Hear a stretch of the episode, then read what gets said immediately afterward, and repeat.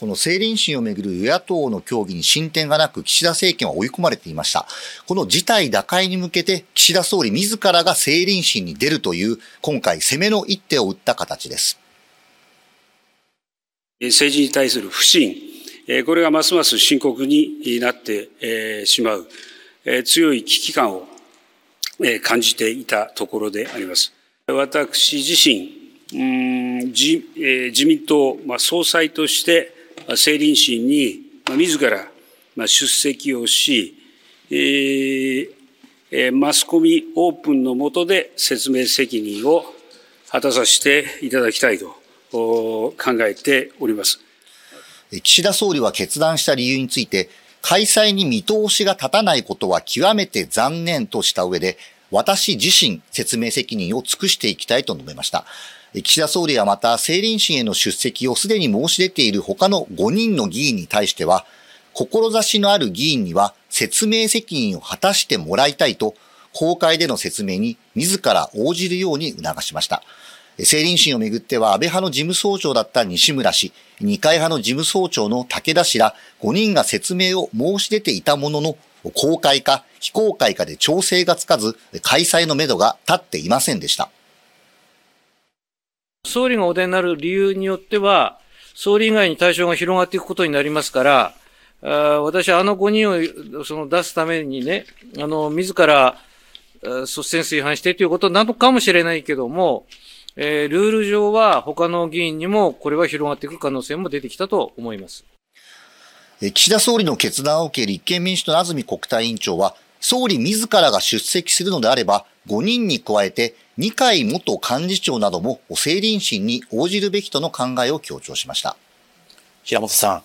なぜ岸田総理自らが出席する意向を表明したんでしょうか？あの、その理由について岸田総理は周辺に対して、もうこれしか選択肢はないんだと話していたということなんです。他に岸田総理は周辺に、政倫審の出席は議員個人の判断なんだと、説明する意思のある議員は誰でも出られるということだと述べています。この決断にある閣僚経験者は、身を切る覚悟を見せた。他の安倍派の議員は、5人に出席を促す良い作戦だなどと話します。一方で今回の決断に安倍派との溝がさらに広がるとの声も出ていて、政権運営の新たな火種になる可能性もあります。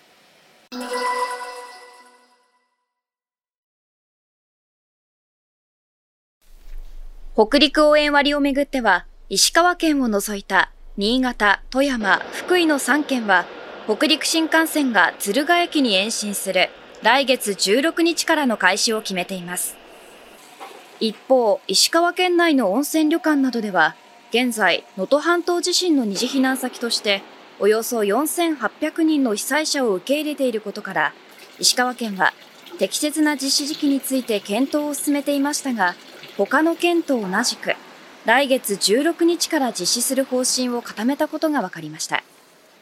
県内では、二次避難者を受け入れている温泉地側が、避難者の受け入れと応援割の両立は可能だとして早期の実施を求めていることや、地震後に落ち込んだ観光需要の回復も課題として浮上していることなどから判断したものとみられます。これで北陸応援割は対象となる4県がすべて来月16日からスタートすることになります。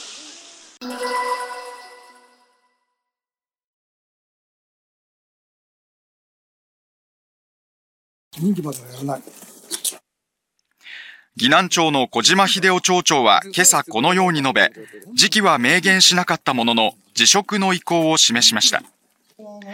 小島町長は去年、職員へのセクハラ行為が週刊誌で報じられ、頭を撫でる、尻を触るなどの一部行為を認めていました。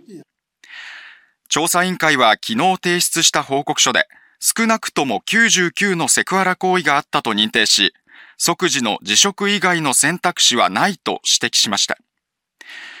一方の小島町長は十分なヒアリングを受けておらず、知らない内容が含まれていると反論しています。質問されてないやつがよくあった。初めからあの結論ありきで喋っとるもんで、あれがいいかどうかってこと調査委員会と町長は今日正午から順に会見し説明する予定です。ダイハツは現在、ガソリン車のロッキーと親会社のトヨタ自動車向けのライズなどを生産する滋賀工場の稼働を停止しています。国土交通省は今月、これらの車種について出荷停止を解除しましたが、ダイハツは準備ができ次第順次生産、出荷を再開すると述べるにとどめていました。こうした中、関係者によりますと、ダイハツは3月中旬にもロッキーやライズなどの生産を再開させることが新たに分かりました。これで大阪府池田市の本社工場以外のすべての工場で生産を再開させることになります。ダイハツは今日正式発表する方針です。一方、トヨタも来月4日から国内全工場の稼働を再開すると発表しました。グループ会社のトヨタ自動食器の不正発覚で一部工場での生産を停止していましたが、昨日国交省からディーゼルエンジンの出荷停止解除を受け決定したとしています。午前10時過ぎです。今、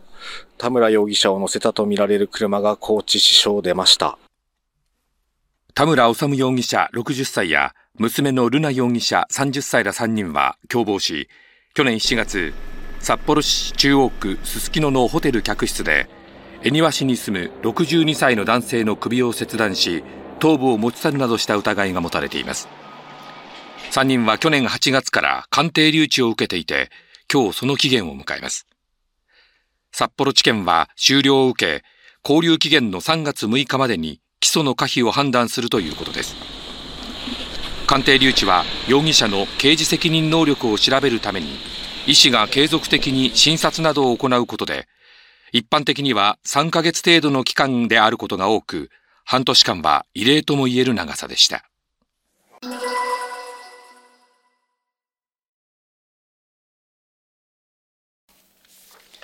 捜査関係者によりますと逮捕されたのは埼玉県加須市に住む横山雄一容疑者です。この事件は去年11月鴻巣市で腰を骨折した80代の女性が病院に搬送後死亡したもので、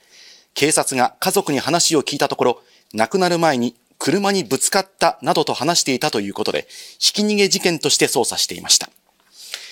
その後、防犯カメラの捜査などから、車で女性に衝突し、そのまま走り去っていた可能性が高まったとして、警察が横山容疑者を逮捕したということです。警察は事件の経緯を詳しく調べています。